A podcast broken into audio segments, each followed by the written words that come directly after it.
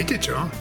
Myslím si, že slovenské medvede vôbec nemajú radosť z toho, čo urobil ich medvedí kamoš, ktorý napadol a zabil muža počas jeho prechádzky v lese. Som si istý, že polovníci už nabíjajú pušky a tešia sa, že steny ich horárni a chát budú môcť vo väčšej miere ako doteraz zdobiť loveckými trofejami. A to všetko v mene našej bezpečnosti. Rozumiem nám, ľuďom, že to, čo sa stalo, v nás budzuje strach a obavy chodiť do lesa. Už počujem to volanie po prísnej regulácii medvedej populácie. Inak povedané, po možnosti strieľať ich vo väčších počtoch. Zdá sa mi to však byť krátkozrakým riešením. Namiesto toho, aby sme sa s medveďmi naučili žiť, neprivykali ich chodiť do našich smetných košov, tak ten problém chceme riešiť guľkami. V jeden deň sa totiž môže celkom ľahko stať, že sa na tejto planéte, a teda aj u nás na Slovensku, ocitneme už len v spoločnosti koronavírusov či inej hávede. Skúsme si teraz aspoň na chvíľu predstaviť, čo by sme robili, keby medvede vedeli strieľať a pred našimi bezohľadnými prienikmi do ich teritórií, nadberným zberom čučoriedok a brusníc, by sa bránili reguláciou našej, teda ľudskej populácie. No, som si istý, že sa dajú nájsť aj iné riešenia ako zabíjanie. Skúsme porozmýšľať, ako urobiť tento svet dobrým pre všetky stvorenia, ktoré obývajú našu krásnu zem. Stačí chcieť a verím, že to dokážeme. Štefan Hríb, Marina Gálisová, Šimon Jeseniak a Martin Mojžiš tu budú spolu so mnou klábosiť o tom, čo sa stalo u nás doma i vo svete za posledný týždeň. No a ja sa volám Evgen Korda. Najvyšší súd rozhodoval v kauze vraždy Jana Kuciaka a Martiny Kušnírovej. Rodičom dvoch mladých ľudí, ktorých zavraždili v ich dome vo Veľkej Mači, spadol zo srdca veľký kameň. O tom niet pochyb. No ale čo je zaujímavé, Najvyšší súd verejne doslova prefackal senát špecializovaného trestného súdu za jeho neprofesionálnu a lajdácku prácu. Čo ma však potešilo mimoriadne, bola ochota sudcu Petra Paludu postaviť sa pred kamery a odpovedať na otázky novinárov. Tento sudca mal v čase, keď sudcom šéfoval Štefan Harabín, skutočne ťažký život. O to cennejšie je, že nechce zostať v anonymite a verejnosti sa snaží vysvetliť, prečo konal tak, ako konal. Bodaj by sa tak začal chovať aj zvyšok sudcov. Skúste nám tak stručne zhrnúť, prečo teda súd nám dospol k záveru, že teda vrátil v tej časti, ktorá sa týkala Žužovej a Kočnera, rozhodnutie späť na špecializovaný trestný súd. V podstate preto, čo som povedal v odôvodnení, je to predčasné rozhodnutie, neboli vykonané všetky dôkazy, nebol náležite skutkový stav zistený. Nebolo to riadne odôvodnené, odôvodňovalo sa to vykonanými, teda nevykonanými dôkazmi a proste celkovo spôsobil ten napadnutý rozsudok v tejto oslobodzujúcej časti a v jeho odôvodnení zmetok. Že nebol prehľadný. Čo vás najviac zarazilo pri tom čítaní rozsudku špecializovaného trestného súdu, poťažmo na to, ako ste dnes rozhodli? No najmä tá oslobodzujúca časť, pretože nemala svoju vnútornú logiku. Pán sudca, vy ste dnes povedali, že ak by prvostupňový súd vyhodnocoval logickejšie tie dôkazy, tak by dospel k inému záveru.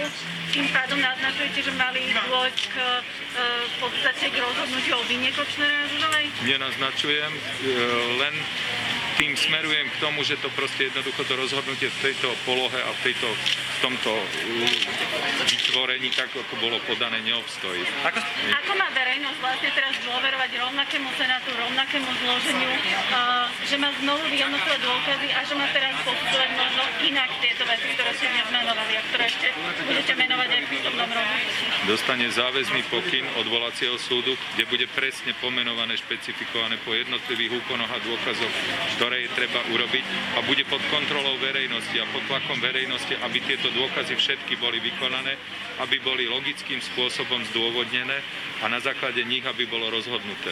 Ako ste vnímali nejaký mediálny tlak, o ktorom hovoril špecializovaný trestný súd, aj možno týždeň, dva pred najvyšším súdom a pred dnešným dňom? Vnímali ste nejaký mediálny tlak voči vašej osobe alebo voči vášmu senátu? Nie, myslím si, že okrem bežných správ nie, len musíte si uvedomiť, že ten špecializovaný trestný súd bol predsa len bližšie k dobe spáchania skutku a teda tým pádom tá atmosféra v spoločnosti, aj tie mediálne prejavy boli ďaleko, by som povedal, nechcem povedať, že agresívnejšie, ale v podstate boli citovejšie podávané a boli impulzívnejšie oproti tomu stavu, ako teraz. Predsa len už ten stav bol trošku ukľudnený, aj keď zas možno vybičovaný tým oslobodzujúcim rozsudkom alebo časťou oslobodzujúcou. Ale myslím si, že práve to bolo to, že vtedy to bolo tesne po tom roku 2018, ešte sa spoločnosť nevysporiadala s tým a očakávala s veľkým vypätím to rozhodnutie, aké príde, a preto teda aj tie mediálne výstupy boli ďaleko častejšie, intenzívnejšie a možno, že aj proste sa ešte nevedelo, ani médiá nevedeli predpokladať, ako nakoniec tým ten špecializovaný trestný súd naloží, a preto verím, že kolegovia mohli pociťovať intenzívnejší tlak. Určite to nepatrí do rozsudku. Čo by sa muselo stať, aby ste to teda odobrali tomu pôvodnému senátu, keďže tam bola taká tvrdá kritika, ale napriek tomu im to nechávate? No, jediné, čo teda sme zistili, bolo to, že teda hodnotil nevykonané dôkazy. A to je už proste také na hrane, to je to, čo vytýkal aj pán doktor Kvasnica a splnomocnenec ďalší, doktor Lipšic, že teda to už hraničí proste s disciplinárnou zodpovednosťou sudcu, ale pokiaľ nemáte preukázané, že by tam bol nejaký úmysel a nemôžete vylúčiť aj nejakú nedbanlivosť, lajdáckosť zo strany toho súdu, ktorý ale keď bude usmernený a bude pod kontrolou a bude mať plniť záväzný pokyn odvolacieho súdu, tak zrejme už proti tomu to si nedovolí ísť a nemal by si dovoliť ísť, lebo to už naozaj bude volať nielen po zmene senátu, ale aj po disciplinárnej zodpovednosti. Ako ste vnímali to, ako čítal senát špecializovaného trestného súdu trému? No, ja som povedal, že v podstate som sa s tým stotožnil, aj celý senát sa s tým stotožnil, že tam problémy ohľadne toho neboli. Pokiaľ boli výhrady voči tomu, že to, čo predniesla Žužová k prokurátorskému odvolaniu, že tam mohli byť určité ovplyvňovanie, určité mazania, určité manipulácie s touto trémou, tak proste aj jednoducho si myslím, že to nie je, pretože tí znalci a tí špecialisti z Europolu, ktorí s tým robili, a ľudia, ktorí to dešifrovali tu, ako aj ten inžinier Mikulaj, ktorý podával k tomu tie odborné vyjadrenia a znalecké posudky, podrobne vysvetlil, prečo tam bolo toľko správ, prečo ich pribúdalo a tak ďalej, a bude znovu vecou špecializovaného trestného súdu, aby sa s tým zaoberal, vyhodnotil to a povedal teda, či má pravdu obžalovaná Žužová a bolo s tým nejakým spôsobom manipulované, pretože dôkaz môže byť absolútne neplatný, relatívne neplatný, dôkaz môže byť použiteľný, môže byť nepoužiteľný, a toto všetko je v podstate na prvostupňovom súde, aby to vyhodnotil.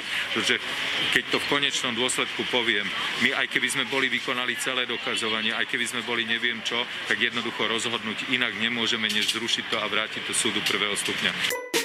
Skôr dnes sa začneme baviť o tom, ako vidíte to rozhodnutie Najvyššieho súdu v kauze Janka Kuciaka a Martiny Kušnírovej, tak chcem povedať, že pribudol k nám Juraj Petrovič, ktorý sa pôvodne tváril, teda, že bude musieť pracovať, ale nevydržal a musel prísť na tento podcast. Tak hneď, Juraj, ti dám aj slovo. Poved, čo si ty povedal po tom rozhodnutí Najvyššieho súdu. Čo ťa na tom prekvapilo, čo neprekvapilo?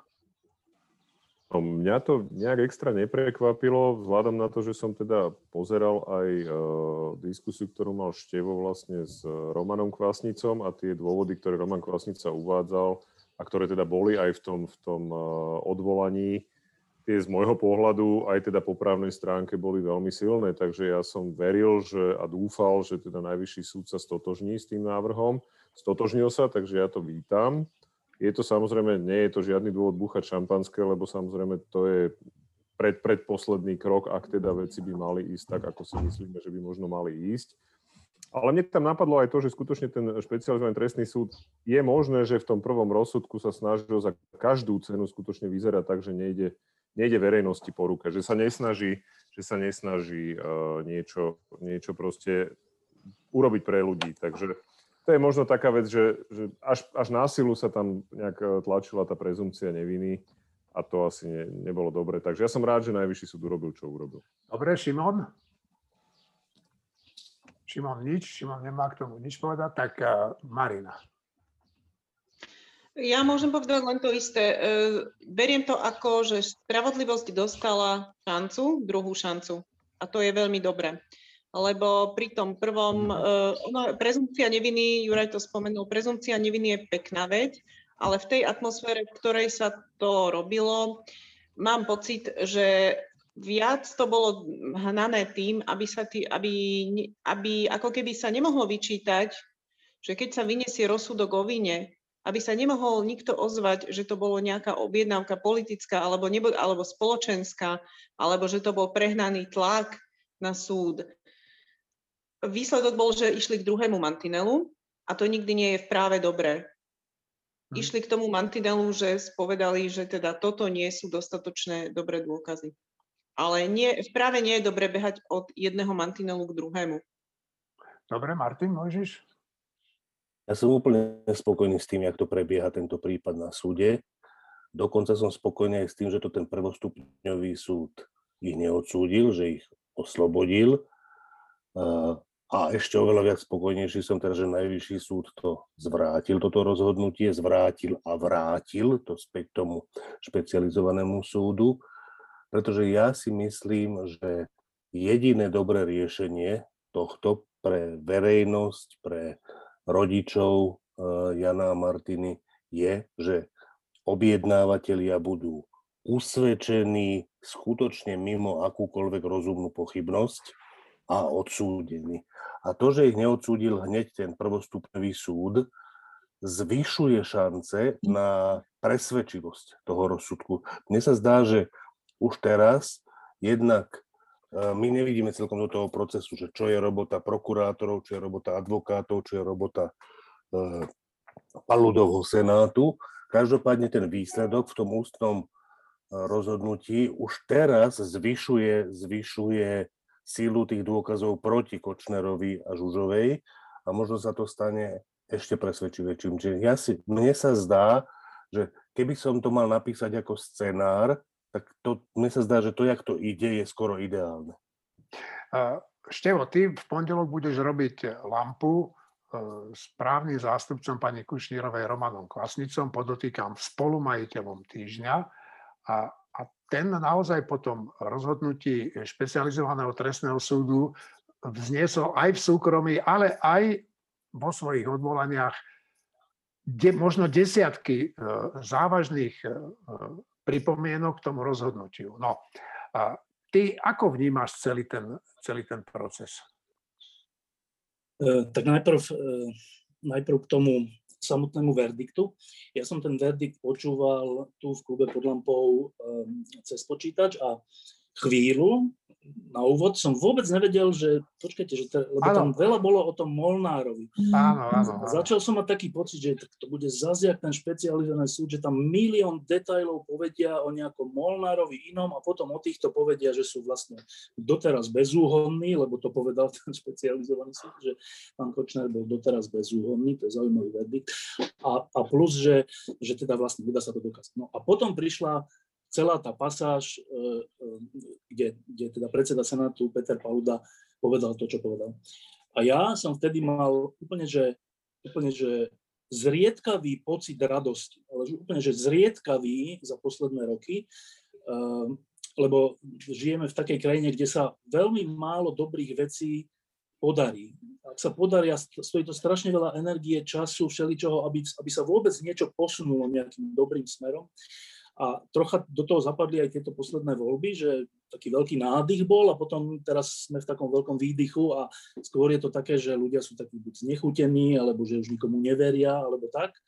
A do tejto atmosféry mne ten verdikt prišiel ako úplne, že ako keby také oslobodenie z toho všetkého ako negativizmu. Ja nebudem hovoriť, čo si o tom verdikte myslím úplne, že doslovne, lebo ja si o tom myslím jednu veľkú vec, ale tu som napísal do Nového týždňa, do editoriálu, ktorý vyjde v pondelok, takže to nebudem prezrádzať. Ale teda samotný ten verdikt, keď som si vypočul, tak to mnou pozitívnym spôsobom zatriaslo. A teraz druhý rozmer toho je, že ako vlastne k tomu verdiktu prišlo. Tak ja si myslím, že treba spomenúť niekoľko ľudí. V prvom rade treba spomenúť vyšetrovací tím Petra Juhása, ktorý bol pred voľbami atakovaný zo všetkých strán, vrátane vtedajšieho policajného prezidenta Lučanského a ministerky Sakovej a ďalších, ktorí sa dnes tvária, že oni ho vlastne založili, oni boli vlastne tí, ktorým o to išlo, ale v skutočnosti ten tím Petra Juhása bol atakovaný a teda to, čo dokázal napriek vedeniu ministerstva vnútra, nie z jeho podporu. Čiže tých treba spomenúť, lebo ten verdikt terajší najvyššieho súdu hovorí o tom, že vykonali dobrú prácu. Ďalej, koho treba spomenúť, je advokátov poškodených, v tomto prípade advokáta Zlatici Kušníkovej Romana Kvasnicu, ktorý v tomto odvolacom konaní, aj v tom pôvodnom, ale aj v tomto odvolacom konaní zohral veľmi dôležitú úlohu tými svojimi pripomienkami a argumentami a aj verejným pôsobením, lebo to je súčasť tej práce, že Roman Kvasnica ako advokát si zobral na triko, že mesiac alebo aj viac pred týmto zasadnutím Najvyššieho súdu Senátu hovoril, že ten verdikt nemôže byť oslobodzujúci a podopral to rôznymi právnymi argumentami. Ja viem aj o tom, že on niekoľko mesiacov vlastne nič iné nerobil, len vypracovával tie dovolania, alebo teda tie argumenty, prečo ten pôvodný súd v čom všetkom pochybil. Čiže treba spomenúť Romana Klasíncu ako dôležitého človeka v tomto odvolacom konaní. A tretí dôležitý človek, ktorého treba spomenúť, je Peter Paluda. To je sudca, ktorý možno, že ľuďom to nič nehovorí, že nejaký Peter Paluda na najvyššom súde. Ale zase, keď by sme mali trocha pamäte, tak pred 10-15 rokmi, keď ešte súdom vládol Harabín, tak Peter Paluda bol jedným z tých, na ktorého padala nespravodlivá ruka zákona, alebo teda ruka súdov. On čelil všelijakým disciplinárnym konaniam. To bola vtedy taká taktika, že sudcovia, ktorí nesúhlasili s Harabínom, teda dobrí sudcovia, boli trestaní. Peter Paluda bol jedným z nich. A bolo to strašne bezútešné obdobie. Ja si pamätám, on aj sem chodil často, aj bol pod lampou, aj všelikde, aj veľa sme sa o tom vtedy rozprávali, pred veľa rokmi. A to bolo tak na hrane, tá situácia bola tak na hrane, že tí viacerí z tých sudcov odišli zo sudcovského stavu. Že si povedali, že tak toto ja nebudem znášať, nemá to žiadnu perspektívu, ešte som tu akože prenasledovaný za to, že chcem len normálne súdnictvo. A viem teda o viacerých sudcoch dobrých, ktorí rezignovali z dobrých dôvodov, že začali sa venovať svojmu normálnemu súkromnému životu. A Peter Paluda to neurobil a teda to je ten Peter Paluda, ktorý teraz mal ten verdikt, to nie je nejaký že neznámy sudca, ktorý náhodou niečo dostal a niečo povedal. To tiež je ovocím toho dlhoročného osobného zápasu týchto ľudí o spravodlivosť v justícii. Čiže myslím, že Peter Paluda aj tým vystúpením, aj tou formuláciou, ako to bolo sformulované, všetky tie argumenty, to bola že silná chvíľa, lebo my sme zvyknutí, že sudcovia a vôbec celá táto takže justičná obec, všetko zahmlieva, hlavne to treba povedať tak, aby tomu nikto nerozumel, až sú v tom vždy všelijaké kľúčky a tak. A tu, neviem, či si to teda uvedomujú všetci, ale on povedal takú vec v tom odôvodnení, že ak by ten súd pôvodný postupoval logicky, časovo následne, ak by používal správne dôkazy a nie tie, ktoré ani dôkazmi nie sú, tak by nemohol vyniesť rozsudok, že nevinný. To až takto bolo to odôvodnenie a to zase nejakí právni puristi určite sa teraz vrhnú na ňu, že čo si to on dovoluje, prečo takéto hovorí, prečo že to keby predznamenáva to, ako to má dopadnúť. Nie, on to naozaj predznamenával, ale to je rola odvolacích súdov, že to je že strašne dôležité aj to, ako to bolo sformulované, akou silou a akou váhou. Čiže keby som to zhrnul, tak by som povedal, že to bolo pre mňa aj vzhľadom k tomu, že ide o tú vraždu, ktorá bola hybnou silou celej tej zmeny, ktorá akože skončila aj voľbami všelijako. Ale že keďže ide o týchto dvoch mladých ľudí a o ich rodiny, tak ja to rozhodnutie, však v tom editoriáli to popisujem, ale teda poviem iba to, že ho považujem za najdôležitejšie rozhodnutie na Slovensku, akékoľvek rozhodnutie posledných. Chcem povedať, že ja tiež píšem článok o tom Paludovom odôvodnení ústnom toho rozsudku. Tiež to považujem za mimoriadne závažnú vec a tiež si myslím, že z iného dôvodu, než väčšina ľudí si myslí, že je to také dôležité. A ja vôbec neviem, čo napísal Števo v editoriáli. Števo nevie, čo ja píšem v tom texte a ja si myslím, že to nebude tá istá vec. Že to nebude tá istá vec, ktorú obidvaja považujeme za veľmi dôležitú a pritom nie úplne do očí bijúcu, ale tiež si myslím, že tie dva naše články vôbec nebudú si odporovať, že sa budú doplňať. Ja len chcem tým povedať, že neviem, či to teda poslucháči vedia, alebo tušia, ale voľnosť redaktorov v týždni a ich nezávislosť na šéfredaktorovi je pomerne vysoká.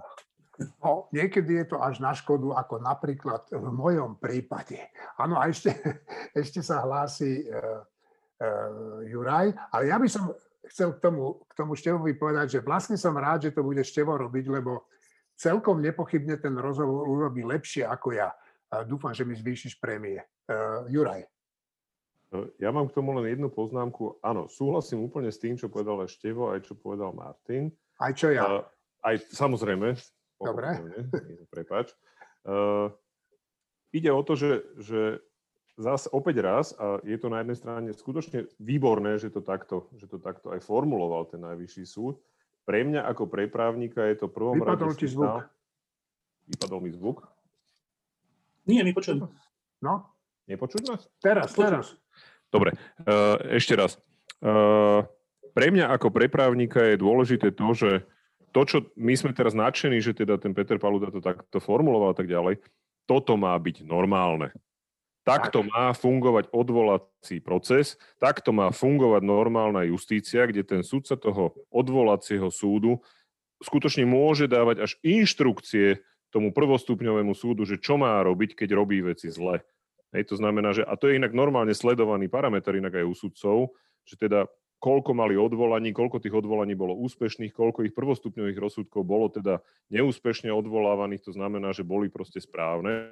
Takže pre mňa je to taká prvá lastovička návratu k nejakému normálnemu justičnému systému po tých 12 rokoch deštrukcie zo strany Harabina a všetkých jeho posluchovačov vrátane Jankovskej, ktorá sa na tom veľmi aktívne podielala.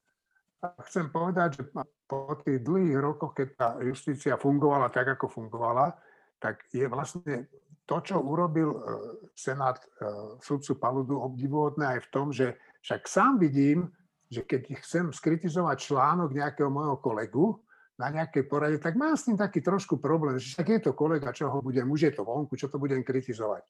A u týchto sudcov to bolo celé roky tak, že vôbec nenašli, nie že odvahu, chuť k tomu kritizovať to, čo videli, že je zlé. A Paluda navyše predstúpil ešte pred novinárov, čo je úplne nezvyklé na Slovensku. Fica s Pelegrínim a myslím si, že aj celý Smer a Hlas musel poštípať nejaký nový druh komára. Zdá sa totiž, že dostali tzv. Odvolávaciu horúčku. Na začiatok leta nám pripravili populistické orgie odvolávania a vyslovovania nedôvery. Ja si však ešte dobre pamätám, ako sa správali, keď sa o niečo podobné pokúšala v minulosti opozícia. Tak to bolo teda reči o nezmyselnosti takýchto krokov. Opozičným politikom sa smiali rovno do tváre. Mimoriadne schôdze prekladali na nočné termíny, len aby verejnosť mala čo najviac ťažený prístup k informáciám, ktoré v parlamente mali a mohli odznieť. Dnes Smer a Hlas nádej, že takto presvedčia čoraz viac ľudí, aby ich opäť volili, vyvolávajú mimoriadne schôdze parlamentu ako na bežiacom páse. No, čuduj sa svete, je to tak. Čoraz viac ľudí začína veriť, že sa polepšili a že by bolo dobre Matoviča, Remišovu, Kolára a Sulíka vymeniť za tých, ktorí tu kradli celú dekádu a celý štátny aparát si ochočili a zo štátu si urobili dojnú kravu. Naša krátka pamäť sa dá však vysvetliť nielen tým, že by sme celkom osprosteli, ale aj tým, že mnoho ľudí je znechutených z toho, ako súčasná vládna koalícia spravuje veci verejné. A tie neustále hádky pôsobia na Ficov a Pellegriniho populizmus doslova ako hnojivo. Marina, s tebou by som rád začal s takou témou, ktorá tebe ani nie je asi veľmi blízka a ešte aj si 200 kilometrov vzdialená od toho, čo sa deje v tom parlamente. A to je to tie odvolávacie orgie, ktoré spustil Smer a Hlas. Ako to ty vnímaš celé? Tak geografická vzdialenosť v tejto dobe už ani nie je veľmi podstatná. Ešte aj teraz sedíme 200 kilometrov od seba a sa rozprávame. Ja to vnímam ako nutný folklór, alebo síce veľmi nepríjemný, síce veľmi deštruktívny, ale ak to mám povedať na rovinu, nič lepšie by som od nich nečakala. Skutočne nič lepšie. Je to presne to zodpovedá ich úrovni. A ide im o veľa, ide im o všetko. Ja si myslím, že toto budú skúšať do nemoty, kým sa len bude dať. V podstate v parlamente sa deje veľa vecí, ktoré sú úplne že deštruktívne, ničia to tam, tie faktické poznámky toho poslanca sújú, a či skôr nefaktické, či čo to je. Parlament ako taký, keby to človek mal brať, akože toto je obraz parlamentnej demokracie, tak to je taký žalostný obraz, že niekomu naozaj pri pohľade na to môže skrsnúť v hlave myšlienka, že je toto, čo chceme. No áno, to je tá jediná možnosť, ktorá odzrkadľuje tú spoločnosť, ktorá si ten parlament zvolí. A ak náhodou sa nám nepáči, čo v tom zrkadle vidíme, tak asi to nebude chyba zrkadla, ako sa často vraví. A parlament je tým zrkadlom spoločnosti. Takže teraz to, čo sa tam deje, je tiež zrkadlom tejto spoločnosti. Otázka je, čo s tým? No, to je veľká otázka, na ktorú odpovie teraz Juraj Petrovič. Vzdelanie v prvom rade, samozrejme, ale ja sa vrátim k tomu odvolávaniu. Myslím si, že tam je pekne vidieť, že Smer aj Hlas pochopili, že koalícia je taká nakšápla, jak sa hovorí po česky, a že teda vždy sa nájdu nejakí tí poslanci, ktorí za nejaké odvolanie nejakého ministra by možno skoro aj hlasovali, alebo minimálne teda začnú to nejakým spôsobom spochybňovať. Čiže oni samozrejme veľmi úsilovne budú proste tým krompáčom pri tých základoch tej koalície neustále do toho nejak kopať. A jedným z tých spôsobov je samozrejme vyvolávať aj také tie latentné koaličné krízy v tom, že či teda tohto ministra podporia všetci, nepodporia ho všetci, koľko nakoniec bude mať hlasov a či vôbec celá koalícia za ňo zahlasuje. Úžasným hráčom v tomto je Boris Kolár, ktorý nezabudne zobchodovať čokoľvek, čo práve mu prebehne popred nos, alebo prípadne, či ide o nejakých jeho členov, ktorí sú momentálne niekde vo väzbe, alebo nejakých nominantov.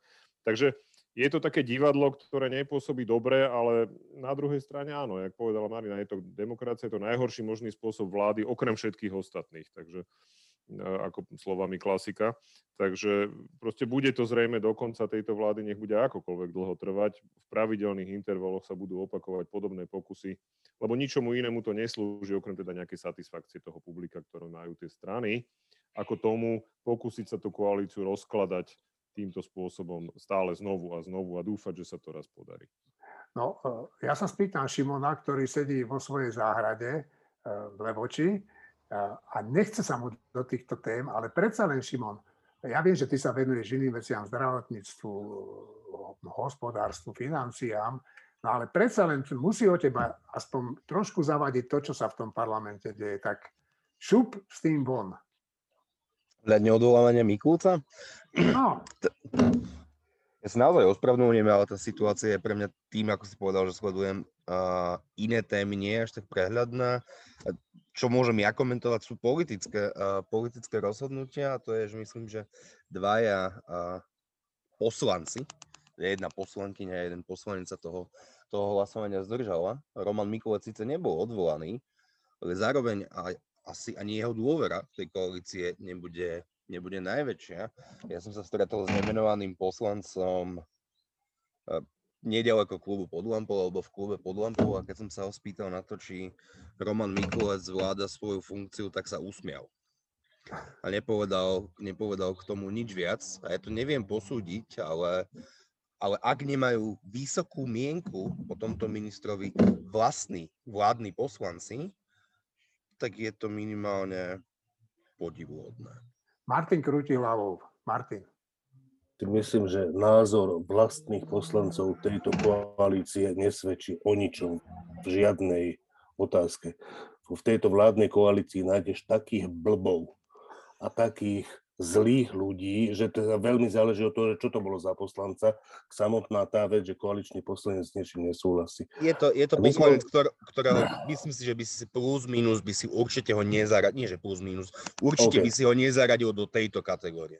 Dobre, to ja, mimochodom, ja mám rovnaký názor ako ten poslanec v zmysle, že ja si nemyslím, že Roman Mikulec je bohviaký minister, dokonca si myslím, že nie je dobrý minister, ale v tej otázke odvolávania, podľa mňa to je, že výborný lakmusový papierik pre každého z nás, lebo my žijeme teraz v takej dobe, že začínajú byť pravdivé úplne opačné tvrdenia, a to naraz. že nejaké tvrdenie a jeho negácia, dneska cítim ja, že obidve sú pravda a je dobre si uvedomovať, že obidve sú pravda a Mikulec je to výbornou ilustráciou. Jedno z takých tvrdení je, že táto vláda už začína byť rovnako škodlivá ako tá predchádzajúca.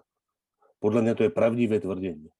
A na druhej strane, v tejto vláde je minister vnútra Roman Mikulec, ktorý podľa mňa nie je dobrý minister vnútra. V tej predchádzajúcej bol Robert Kaliňák, keď nerátam Sakovu.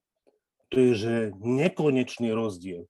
Čiže tu zároveň platí, že tie dve vlády sú takmer rovnako zlé a zároveň platí, a na tom príklade ministra vnútra to vidno asi najlepšie, že táto vláda ešte stále súčasne s tým, že je rovnako zlá ako tá predchádzajúca, tak je ešte aj nekonečne lepšia ako tá predchádzajúca. V tomto je podľa mňa ten Mikulec vynikajúci príklad. Štefan? Ja som mal teraz pod lampou Romana Mikulca a šéfa polície Kovažíka a na nich sú rozličné názory aj u nás v redakcii, aj vo vonkajšom prostredí. Niektorí si myslia, že sú úplne slabí, niektorí si myslia, že sú zase v niečom síce slabí, ale v porovnaní s tými predošlými je to úplne zmena.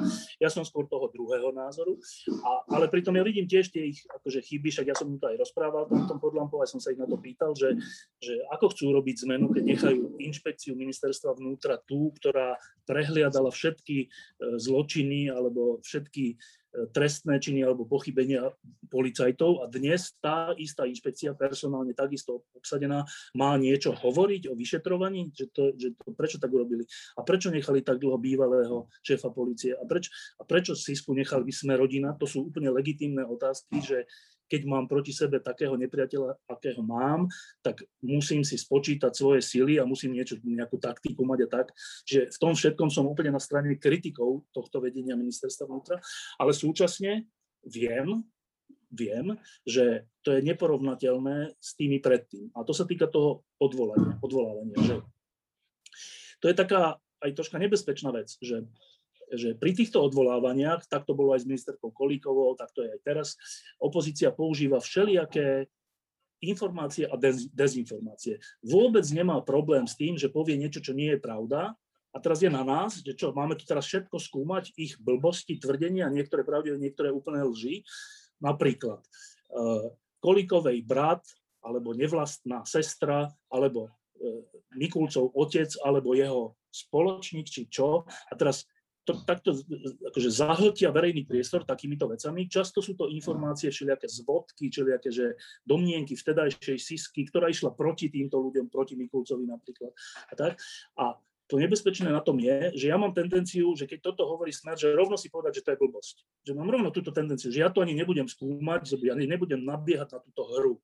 Pričom časť z toho môže byť pravda, že asi existuje nejaký brat a nejaký otec a nejaká mama a nejaká nevlastná sestra a asi aj sú v nejakých výberových konaniach alebo čo, lenže keď to hovorí Smer, ten Smer, ktorý to nie, že mal nevlastnú sestru a otca v tretieho, neviem čo, z tretieho kolena bratranca, ale že keď to hovorí ten, ktorý to robil, že na seba rovno, no tak to je taká miera, akože je to tak nerovnovážne, že mne sa to nechce skúmať v tej chvíli, lebo rovno mám pocit, že to je manipulácia. A myslím si, že aj je to manipulácia. Čiže keby som to povedal úplne, že tak blbo, tak by som povedal, že Smer a Hlas a Kotlebovci, a neviem, kto to tam je, nemajú vôbec právo niekoho odvolávať, lebo oni mali byť komplet odvolaní. A z tohto pocitu, tá nebezpečnosť pre novinárov je tá, že z tohto pocitu môže vychádzať potom taký postoj, že vlastne týmto novým všetko prepáčime, lebo aj tak tí predošli sú oveľa horší a klamú vo všetkom. Čiže to je taká psychologická vec, ktorá ma pri tom napadla, že jak to vlastne ja vnímam. Naozaj som sa pristihol pri tom, že to vnímam tak, že keď to hovorí Smer, mňa to nezaujíma. Čo není asi úplne profesionálne, že asi trocha by ma to malo zaujímať, ale tá miera toho, ako oni uniesli tento štát, bola taká, že mne sa zdá smiešne, keď argumentujú nejakou nevlastnou sestrou. Mne to príde úplne, že smiešne a končím s tým, že nechce sa mi to skúmať. No, a to odvolávanie, čiže toľko k tomu odvolávaniu, ale k tomu Mikulcovi, ja skôr patrím k tým, ktorí si myslia, že Ja som sa veľa rozprával aj s Jaroslavom Spišiakom naposledy pred týždňom, aj som preto neprišiel na poradu, lebo sme tu 2 hodiny sedeli a všetky tieto otázky som mu kládol a tak, a ja ich vlastne kladiem všetkým týmto ľuďom. A keby som dospel k záveru, že ma klamú, alebo že chcú niečo, akože vedome urobiť nejakú podlosť alebo niečo, tak by som bol prvý, ktorý by som to napísal. Ale ja z nich, napriek ich chybám a všetkému, mám pocit, že v tej veci sporu s uneseným štátom viť 100 zaistených ľudí z najvyšších pozícií, že v tej veci idú akože správnym smerom pri všetkých chybách a to je ďalší taký argument pre mňa, že odvolávanie Mikulca ja chápem ako obranu reprezentantov uneseného štátu, ktorí sa obávajú, že príde aj na nich. Nechce sa mi ani tomu veriť. Fakt je to na neuverenie. Robert Fico sa bije v parlamente za zastavanie očkovania detí proti koronavírusu. No ale čo na to povedať? Tento človek v túžbe pomoci padá do čoraz väčšieho bahna. Vraj ostro protestuje proti používaniu experimentálnych vakcín na deťoch. No ale čo je na tých vakcínach experimentálne? Tie vakcíny sú schválené. Neštíti sa ani to, aby takýmito nezodpovednými krokmi a vyhláseniami ohrozoval zdravie našich detí. Minister zdravotníctva uvažuje o tom, že ľudia, ktorí pri návrate zo zahraničia budú klamať, z ktorých krajín sa vracajú, prípadne sa nezaregistrujú tak, ako sa to od nich vyžaduje, budú musieť ísť do štátnej karantény. Pri debatách, ako zvýšiť počty zaočkovaných ľudí, sa čoraz častejšie hovorí o tom, že by ich na očkovanie mohli prilákať takou očkovacou lotériou. No, uvidíme, koľko Slovákov sa nechá presvedčiť. Ak ich bude veľa, bude to stáť za tie peniaze. No, táto téma sa asi bude týkať najviac Mariny, s ktorou som sa včera kvôli tej povinnej karanténe skoro pohádal do krvi. Tak Marina... Čo ty hovoríš na to, že, a možno aj vy ostatní, teda, že uvažuje sa tu o povinnej štátnej karanténe, dokonca o povinnom očkovaní niektorých skupín obyvateľstva a uvažuje sa o tom, že by sa naša ochota dať očkovať zvýšila tým, že by tu bola možno nejaká lotéria, v ktorej by sme mohli vyhrať pomerne veľa peňazí. Tak Marina. Teraz čím mám začať, pretože povinná štátna karanténa a povinné očkovanie, to sú v mojich očiach úplne rozdielne veci. No, tak začnem tou povinnou štátnou karanténou, lebo keď som počula, že sa o nej znovu uvažuje, tak priznám sa, mňa dosť zamrazilo. Pamätám si totiž, ako sa to realizovalo a tá realizácia bola dosť zlá. V niektorých prípadoch príšerná, a dokonca našli sa aj prípady individuálne doslova tragické. A teraz by som povedala, že samotná idea povinnej štátnej karantény, keď teda niekto príde, hej, a ak nie je, dajme tomu, očkovaný kompletne, ak neukáže PCR test negatívny a podobne, za istých podmienok, to sme sa napokon aj zhodli, OK, ale... Ja si neviem predstaviť v tomto štáte, kde sa iné veci nezvládli a kde sa už raz strašne nezvládla tá povinná štátna karanténa, tak ja si neviem predstaviť, ako to zvládnu teraz inak. Ja nevidím, priznám sa, veľký rozdiel ani v prípravách, ani v ničom inom. Stále sa rovnako tá pandémia riadi spôsobom takým od buka do buka. Dáta sa používajú staré, nesprávne. Toto nemám zo svojej hlavy, hej, toto som sa rozprávala napríklad s pánom Ivanom Bošňakom z Dát bez patosu. Takže ja nemám pocit, že toto je krajina, v ktorej tá povinná štátna karanténa bude nejako dobre zvládnutá a preto to považujem za nebezpečnú alebo potenciálne nebezpečnú ideu, hoci samo o sebe abstraktne to môže byť fajn, ale konkrétne to bude pravdepodobne prúser. No, Štefan a potom Šimon. Dobre? Štefan, Šimon. No, to je taká zložitá vec, že keďže teda hovoríme o tom, že sa objavujú nové mutácie toho vírusu, ktoré sú nebezpečnejšie a sú v niektorých krajinách a teda keď cestujeme do tých niektorých krajín, lebo si nevieme pomôcť a chceme do nich ísť, tak berieme na seba tú zodpovednosť, že potom môžeme tú mutáciu, tú nebezpečnejšiu mutáciu priviesť naspäť a teda krajiny sa bránia tým, že dobre, však môžete cestovať aj do čiernych krajín, ale v tom prípade musíte akože zostať v karanténe povinnej 10 dní alebo neviem koľko a potom sa otestovať a tak. Tak o tomto hovoríme. Teraz to nie je špecialita Slovenska, toto riešia aj ostatné krajiny, že ako sa k tomuto postaviť počas teda začínajúcej dovolenkovej sezóny. A v tom zmysle je tá úvaha o tom, že no, dobre, no tak musí to štát potom nejako vynúcovať, ak nechce mať tretiu vlnu, ďalšiu. Tá úvaha je na mieste a teraz Marina hovorí tiež správnu vec, že ale náš štát to nevie dobre zabezpečovať, lebo sú troška amatéri. No ale dobre, ale potom z toho vývod nemá asi byť že tak nech to teda nezabezpečujú, lebo to potom by bolo čo, že keďže sme to už raz nezvládli, tak už sa o to ani nepokúšajme a nechajme tých ľudí tak. To sa tiež zase nedá tak urobiť, čiže asi to teda dopadne tak, že pokúsia sa o tú štátnu karanténu do nejakej miery úspešne a do nejakej miery neúspešne a také sme Slovensko. No. Tá druhá vec, že to očkovanie, to je ešte zaujímavejšia vec pre mňa, že teraz som zachytil, že očkovanie detí teda, že teda Smer sa vehementne postavil proti, ja teraz neviem presne, či sa postavil proti očkovaniu detí ako takému, alebo povinnému, či iba ako takému, hej? Ako takému, tak ja neviem, tak táto bývalá komunistická strana si nepamätá, že za komunizmu boli deti povinne očkované, že a tá ich komunistická strana nejak neprotestovala, skôr by som povedal, že to teda akože vyžadovala, nie? Tak teraz táto istá, teda ľudia z tejto istej mentality hovoria, že povinné očkovanie je zlé, alebo aj ako také očkovanie detí, že je zlé, však my sme generácia všetci tu, asi skoro všetci, ktorí sme ako deti boli zaočkovaní proti mnohým veciam a nikto sa nás na to nepýtal, ani my sme sa na to nepýtali, lebo sme to považovali za správne, teda naši rodičia. Tak akože to je niečo také, že ja ináč sledujem tento zosun Smeru, ktorý paradoxne tento zosun znamená vzostup preferencií, ale to asi s tým súvisí, že oni už sa neštítia hovoriť o tom, že očkovanie je zlé. Ja si myslím, že to nehovoria preto, že si to myslia, však oni ako deti boli tiež zaočkovaní a sú radi, že nemali potom tie choroby, ktoré by ináč mali. Ale ja si myslím, že to hovoria len preto, lebo vidia, že veľká časť Slovenska, 30-40%, neviem koľko, patrí k takému anti-očkovaciemu táboru, tak oni sa neštítia hovoriť niečo, čo si nemyslia.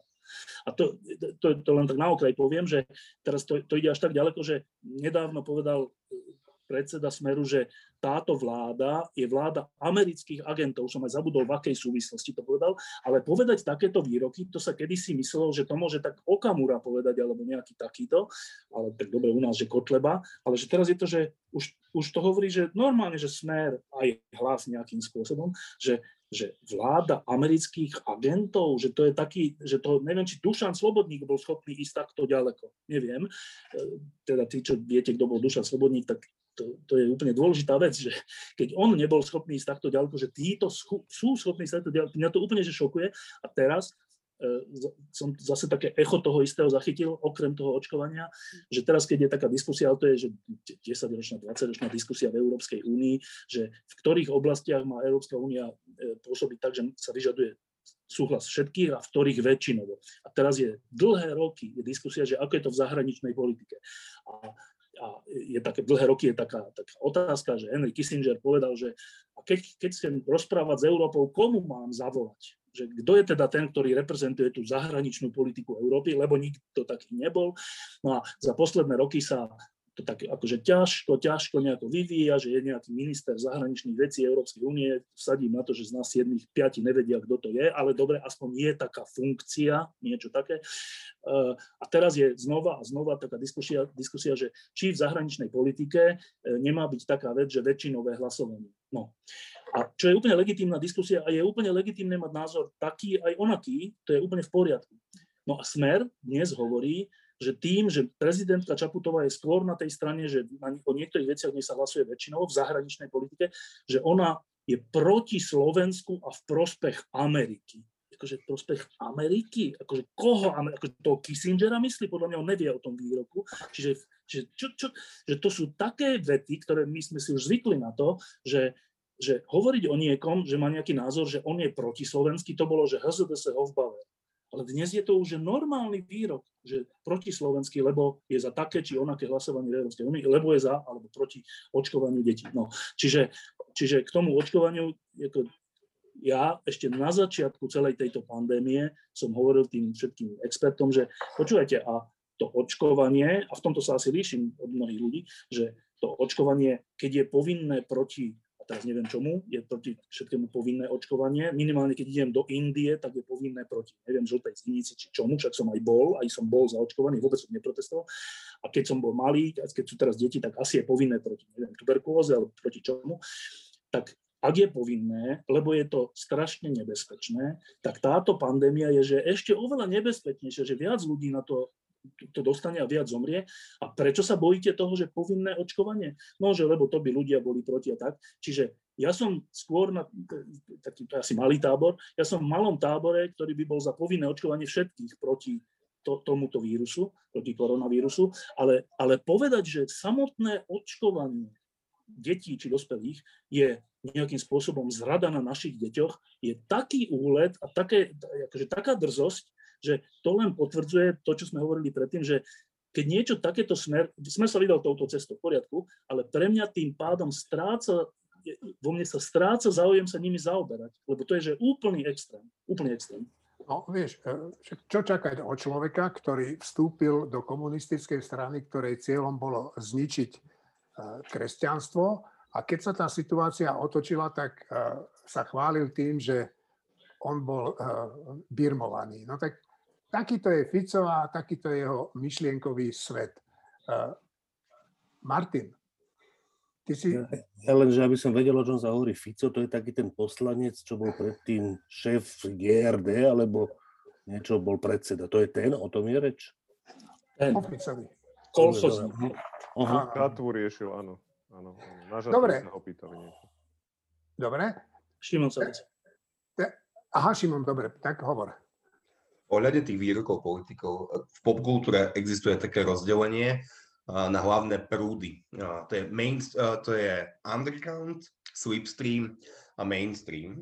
Underground to je také, že hociaké neznáme kapely alebo hociaké neznáme režiséri. A niektorým sa stáva, že postupne sa prepracujú do toho slipstreamu, to je také, že medzi, už to mnoho ľudí pozná, a potom sa stanú mainstreamoví. Tak rovnako je to pri týchto výrokoch. Že povedať niekedy, že to sú americkí agenti, alebo ja neviem, že Zem je plocha, alebo hociaké takéto hoaxy, boli niekedy, že úplne underground, boli to pre pár uletených kotlebovcov, čo majú stranu Republiku, alebo Slovenské hnutie obrody, alebo nejaké takéto entity. Ale oni sa postupne stali úplne, že mainstreamom, že hovorí, že očkovanie je zlé, alebo že škodí, alebo zabíja. Že to sa už úplne stalo normálne. To je prvá poznámka, ale aby sme sa trochu vrátili k štátnej karanténe, tak ja som radikálne proti štátnej karanténe. Akože nemám nič proti tomu, ak štát nariadi, že máme ísť do karantény domácej, ale aby nás štát zatváral do nejakých zariadení alebo ustanovizní a tam nás na silu držal, sme vidí úplne uletené, úplne nedemokratické, zlé a navyše nebezpečné, lebo má tendenciu sa to vymknúť z kontroly. Ja som bol pevne presvedčený, že po tých medializovaných prípadoch, že to už je uzavretá debata, že o štátnej karanténe sa tu už nebude vôbec hovoriť, ale zjavne opäť to zažívať nejaký comeback. Počkaj, ale to sa takto nemyslí. Myslím, že sa teraz myslí štátna e-karanténa. To znamená, že budeš doma, ale budeš musieť byť pod tým akože dozorom. Myslím, že to je tak. Nie, ja čo som čítal... Nie, tak... to je ten problém práve, že tam... Marinka, môžem? Že ja som čítal, že do tej štátnej karantény pôjdu ľudia, ktorí porušia predpisy e-karantény, neprihlásia sa, nepriznajú sa, že došli z nejakej krajiny, porušia domácu karanténu, budú donútení ísť do takejto štátnej karantény, ktorú si budú musieť zaplatiť. A to sa mi zdá úplne v poriadku. Marina, si chcela? Ale to je, že úplne zásadný rozdiel. Že či je to tak, akože, že karanténa domáca, ja som úplne za, karanténa štátna rovno, ja som úplne proti. To znamená, že to, čo si ty teraz, Jeňo, povedal, sa mi zdá ako veľmi rozumné riešenie. No, veď aj... Najprv domáca karanténa, a po porušení domácej karantény v čase všeobecného ohrozenia, najmä kvôli tomu delta variantu, že proste zase zdá sa, že sme v novej situácii. Keby to bolo tak, ako to bolo pred týždňom, alebo že sa ešte o delta variante a jeho vlastnostiach až tak nevedelo, tak by som povedal, že to sú celé prehnané úvahy. Ale takto mi to príde, áno, ale že rovno štátna karanténa je hrozná. To nikto nenavrhuje. Aj, potom je to v poriadku. Šimon? A ešte potom k tomu povinnému očkovaniu. Ja som taký, že v tomto som úplne v sebe rozpoltený, lebo neviem, aká je správna odpoveď, ale skôr som chcel naraziť na tú lotériu a na to, že by sme mali platiť ľuďom za to, že si zachránia život, no to mi príde už úplne divné. Ja by som šiel úplne opačnou cestou, ja by som asi očkovanie nespravil povinné, ale potom náklady na liečbu by som pokojne dal povinné. Keď sa máš možnosť očkovať ešte aj tým nešťastným Sputnikom alebo čímkoľvek, odmietne sa dať očkovať, tvrdí, že COVID neexistuje a potom sa nakazíš a dostaneš sa do žalostného stavu, tak by som to do posledného centu dal preplatiť, lebo sa mohol ten človek mohol byť chránený a inak bol by to skvelý ďalší pilotný projekt nároku pacienta. Že máš nárok na bezplatné očkovanie, ale potom nemáš nárok na bezplatnú liečbu v prípade, že sa zaočkovať nedáš. Štefan, tak Martin, Juraj a potom ty, Števo.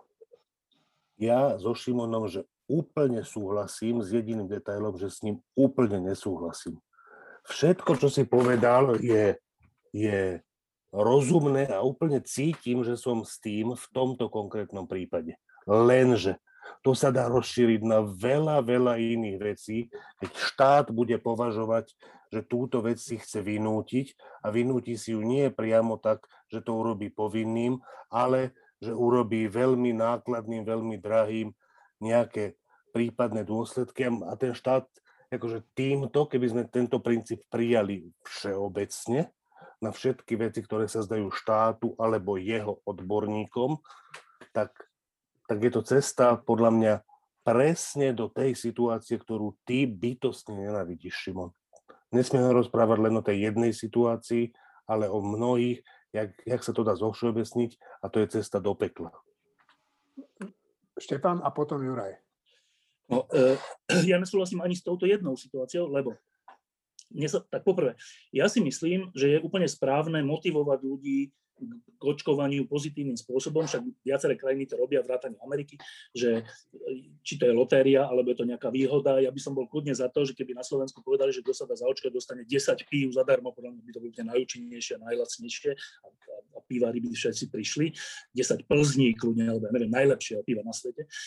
Čiže ja považujem za úplne správne motivovať k očkovaniu a súčasne, keby to malo byť tak, že aj v tom jednom prípade, že teda dobre, môžete sa zaočkovať, ale ak sa nedáte, tak budete si hradiť svoju liečbu, tak to je nerealizovateľné, lebo však tá liečba je drahá, že chudobní ľudia, ktorí nemajú na to peniaze, potom čo by išli do väzenia za to, alebo čo, jak by to zaplatili, že to sa nedá urobiť, že to je taký, to je vec pohľadu na človeka, že ja mám skôr pohľad, že áno, sme tu všelijakí, vrátane nás všetkých a to spoločenstvo, ktoré sa nazýva štát, ale štát je také škaredé slovo, ale to spoločenstvo by malo byť voči tým svojim aj čudákom milosrdné a dobre, keď sú čudní, tak dobre, tak nejak im pomôžeme alebo tak a nie, že potrestáme ich tak, že nedokážu to zvládnuť, že to sa mi nezdá, že v tomto som ja, a to není, že sociálny štát, ale to je nejaké milosrdenstvo, že dobre, sú čudní ľudia, ktorí vlastnou vinou sa nedajú zaočkovať, potom ochorejú.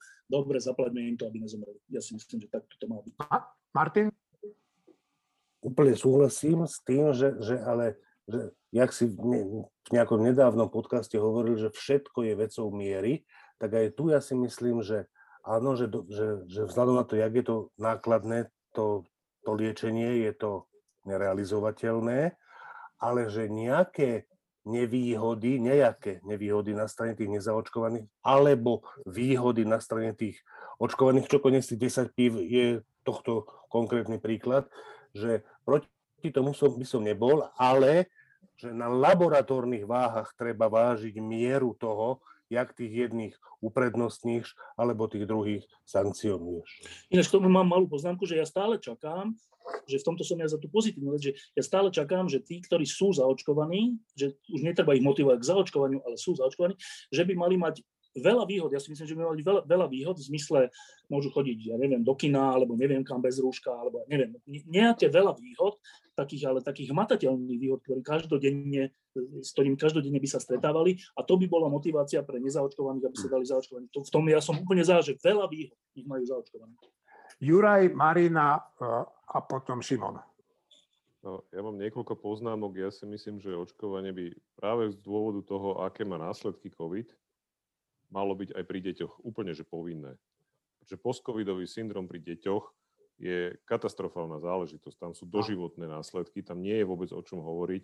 A Roberta Fica by som plieskal parlamentnou hlavicou po hlave za to, čo rozpráva, pretože to je reálne ohrozovanie života slovenských detí. A asi to treba povedať takto na rovinu, že Robert Fico navádza ľudí na to, aby zničili svojim deťom život. To treba povedať úplne takto rovno. A čo sa týka aj delta variantu, tiež rozumiem tomu, že zase ideme proste tu operovať slepé črevo motorovou pílou. To je zase taký ten moment, ako Martin povedal, že na laboratórnych váhach, no tu sa to váži na váhe pre kamióny, ako tie opatrenia. Pretože skutočne nikto poriadne nerozlišuje. Očkovaný, neočkovaný, v akej fáze očkovania. A samozrejme nejaké tie výhody, benefity pre očkovaných podľa mňa sú určite lepšie ako nejaká sankcia. Tie poznámky od Šimona, ja vnútri súhlasím úplne s tým, že keď niekto sa vykašle na očkovanie, nech si zaplatí liečbu. Ten problém je, že on, kým dospieme k tomu, že od neho budeme chcieť tých 20 000 eur, tak on medzi tým nakazí ďalších 200 ľudí, ktorí kvôli nemu môžu umrieť. Takže to je ten dôvod, prečo tento systém podľa mňa nemôže byť zavedený, ten hlavný, že ten človek proste medzi tým ešte ublíži mnohým iným ľuďom, a keď budem chcieť ešte aj, aby tú liečbu tých iných ľudí platil, no tak to už je úplne, že mimo reality slovenskej, ale aj inej. Takže skôr asi naozaj tá pozitívna motivácia. Na druhej strane samozrejme všetci antivaxeri, všetci proste celá hybridná scéna bude okamžite vrešťať o protiústavnosti, takže tam sú tie laboratórne váhy naozaj na mieste, aby sme neskončili s 20 kauzami na ústavnom súde, kde sa potom bude proste len donekonečna omielať to isté. Marinka Šimon. Ono, ťažko je to realizovať na úrovni jednotlivca. Tento systém systém trestov alebo benefitov za neočkovanie a za očkovanie, ale podľa mňa sa to dá celkom dobre realizovať na úrovni spoločnosti, aby ľudia jasne videli, že ako stúpa percento zaočkovanosti, tak sa zvyšuje sloboda života v spoločnosti. Spoločnosť sa otvára, rušia sa opatrenia, alebo sa niektoré zmierňujú. Ja netvrdím, že všetky naraz treba zrušiť. A toto tiež môže byť motivácia. Ja viem, že to si možno ten jednotlivec povie, no tak ja sa nedám zaočkovať, ale dá sa zaočkovať 5 susedov a týmto mám vybavené. Ale rozumný človek vie, že svojou kvapkou prispieva k tomu, aby to vzrástlo. A keď si uvedomia, že dám sa zaočkovať preto, aby, dajme tomu, mi nezavreli ten môj obchodík, lebo zase, keď bude lockdown, tak mi ho zase zavrú a zase budem v problémoch. Toto je veľmi, veľmi akože jasná súvislosť podľa mňa pre mnohých ľudí. A to by mohla byť motivácia. A ešte by som povedala k tomu povinnému očkovaniu, je úplne zábavné sledovať, ako treba Robert Fico brojí proti očkovaniu detí, ako istá časť dezinfoscény, alebo možno aj celá, by považovala celkovo povinné očkovanie za hrôzu. Ale teraz, keď si pozriete, že čo sa deje v Rusku, kde je mimochodom zaočkovanosť strašne nízka, tak tam sa zavádza povinné očkovanie postupne. No a teraz čo oni povedia na toto? Že tá ich vysnívaná krajina, kde je údajne všetko v poriadku a kde to Putin má všetko krásne pod kontrolou, že tá ide robiť povinné očkovanie, povinné čipovanie, tak neviem. Je to celkom zaujímavá situácia pre ich mozgové závity, ak nejaké majú, asi sa im zavaria. Ne, podľa mňa to je úplne jednoduché. Oni povedia obidve tie veci naraz. Tam není žiadny problém. Dobre, to Šimon. Je to, o čomu sa hovorí dialektická jednota protikladov. To ako Šimon? V Rusku predsa nemajú problém. Šimon? Ešte ohľadne tých pozitív. Ešte 2 týždne dozadu zaočkovaný človek, dokonca po druhej dávke, ak si išiel kúpiť prací prášok do Rakúska, tak musel ísť ešte na test. I keď bol v Rakúsku, v Česku alebo v okolitých krajinách, čo je len hodinu, ešte museli ísť na test alebo do domácej karantény, tak takto nejak sme motivovali ľudí, aby sa šli zaočkovať. No dobre, Štefan. Štefan, potom Juraj. Nie, to ma nič nemám, ale na test akože z rakúskej strany, či z akej strany? Nie, do Rakúska si ty mohol ísť, Rakúšania s tým nemali absolútne žiaden problém, ale keď ty si sa vracal z toho Wolfstálu alebo z Kice, tak si musel mať ísť rovno na test, ak si nechcel ísť do domácej karantény. Ešte 2 týždne dozadu, začiatkom mesiaca, jún. Martin? Ja len chcem povedať, že sme sa tu troška dosť tak vrhli na Šimona jak vrany. Ale ja chcem Šimona pochváliť v tomto, že ja aj keď s tebou nesúhlasím niekedy v tom podcaste, ja si myslím, že ty tie veci často formuluješ na hranu, úplne, že pri mantineli jednom, ale mne sa zdá, že rozumným spôsobom, čiže aj keď ja s tým nesúhlasím niekedy, tak je to sformulované dobre a to je úplne užitočné. Že to je úplne užitočné rozumne a dobre sformulovať veci. Pre mňa je užitočné, aj keď s nimi nesúhlasím, lebo si môžem na tom nesúhlase akože sformulovať veci, vycibriť ten vlastný pohľad alebo prijať ten tvoj. Čiže ja ťa len chcem povzbudiť, že pre Boha, že ak sa aj na teba všetci vrhneme, tak to neber, že to je zlé. To je podľa mňa že úplne dobré a užitočné. A teraz v krátkosti 2 tzv. Čínske správy. Prvá. Čínska kozmická loď sa spojila s vesmírnou stanicou a 3 kozmonautov v nej strávi 3 mesiace. Druhá, čínsky robotický pes Go 01 stojí $3,000, váži 17 kg a pri behu dokáže niesť peňaženku, kľúče alebo vodu. Ja vážim 77 kg, som zadarmo a dokážem to tiež. Iste ste si všimli, že v tomto podcaste sme sa zatiaľ ani slovíčkom nezmienili o strane, ktorej predsedničke by naozaj nevadilo, keby v nej zostala celkom sama. No, je to pozoruhodné vyhlásenie, ktoré svedčí o tom, že je tá funkcia šéfkej strany naozaj prirástla k srdcu. No, to je asi tak všetko, čo som chcel na túto tému povedať. Len čakám, akých prekvapení sa ešte v súvislosti s touto stranou dožijeme. Ďakujem mojim kolegom, ale hlavne vám, že ste nás vydržali počúvať. Užite si tropické horúčavy, nespálte sa na slnku, dávajte si pozor na cestách a užívajte si slobodu, ktorý nám koronavírus na niekoľko týždňov doprial. Pekný víkend, do počutia.